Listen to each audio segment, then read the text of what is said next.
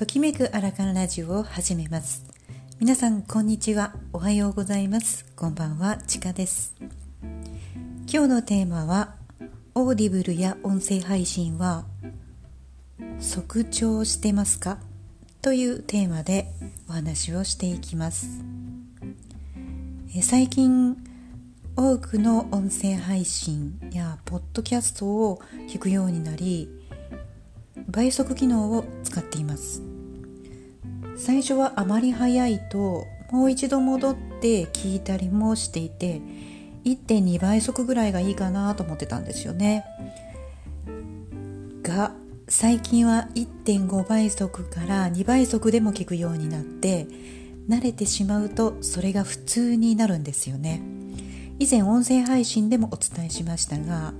聞くって人により時間差はあるもののイメージをしながらの行為になって脳の活性化や新しい回路ができるんだというお話をしたことがありましたがでそして一度こうお伝えしたものはスラスラっと話題にできるっていうメリットがあるというお話もお伝えしたかと思います。最初にお伝えする前に、まあ、メモを取ってそれをお話ししているんですが、まあ、それをまとめてお話をした時点で次に、えー、どなたかにお話をする時はそれを見ないでもうどんどん湧くようにそのお話が出てくるっていうことだったんですね。で今回の速調について理想的には3倍速でその速さはなかなかなくって3倍速のあるかなと思って見てみたんですが、まあ、今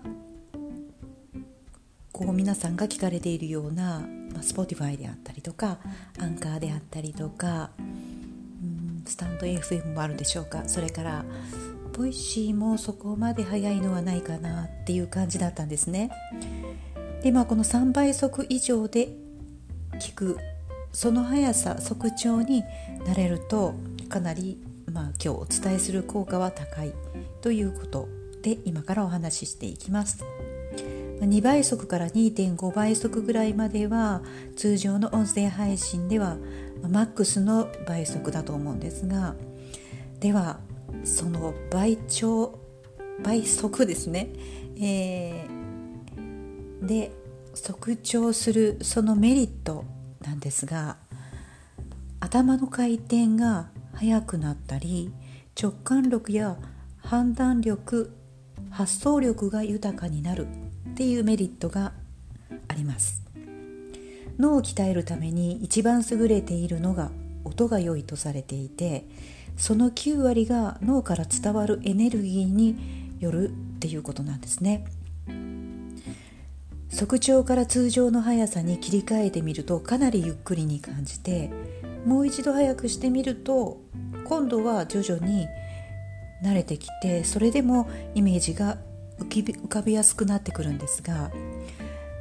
この経験によって一度多くのことを処理しやすくなって気持ちの切り替えがスピードアップするというこれすごいメリットですよね。測定によって耳とか悪くならない？なんて質問も出てたんですけれどもそれに関しては音量をすごくボリューム大きくしないで、まあ、適度にしておけば、まあ、鼓膜の方特にそれは問題ないっていうことでした。今日なぜこのお話をしたかというとながら聞きを2倍速でし始めた頃は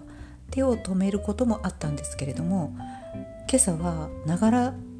速調でもお話からイメージがすぐにポンポンって湧いてきたことに気づいたからこれをちょっとこう検索してみたりしたんですね。で年齢によって違いはあるもののそれは可能だということたとえ補聴器とかをつけていてもそのスピードはゆっくりですがそれは可能だっていうことです配信することでも聞くこと特に速聴でも脳の活性にはかなり大きなメリットがあるようですね。はい。で、ここからは少し宣伝をさせてください明日から2日間にわたってミリバン E プロジェクトオンラインフェスが始まります詳細はコメント欄に貼り付けておきますがぜひ皆さんもタイミングの合う時間興味のあるブースへ入ってみてください事前に Zoom アプリは取得されていただくといいんですが、まあ、その中でも申し込みのいるブースとかもう満席すでに満席のブースもあったりしますのでそれはお気をつけください。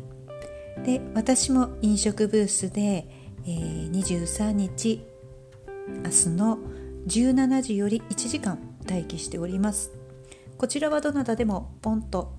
ボタンを押していただければ入っていただけますので、えー、まあ、お待ちしております、えー、ずっと1日、まあ、24日の日もこの飲食ブースには誰かがいますので、えー、お時間の許す時にポチッと押してみてください。はいまあ、今実はですねこの時間に隊長こと安池中也さんの理念ワークっていうのを受けていました理念って仕事をする上でかなり大切ですが、うん、そのワークを受けてみてあこんな考え方もあるんだそういう進め方理念ってこうなんか遡ってもう一回見直してみないと忘れていたりすることってあったりすると思うんですよね。じゃなくてその理念があるからこそどんなに、まあ、浮き沈みがあってもまた立ち戻ってこれるんだというその理念の見あの見方見つけ方そんなワークでした。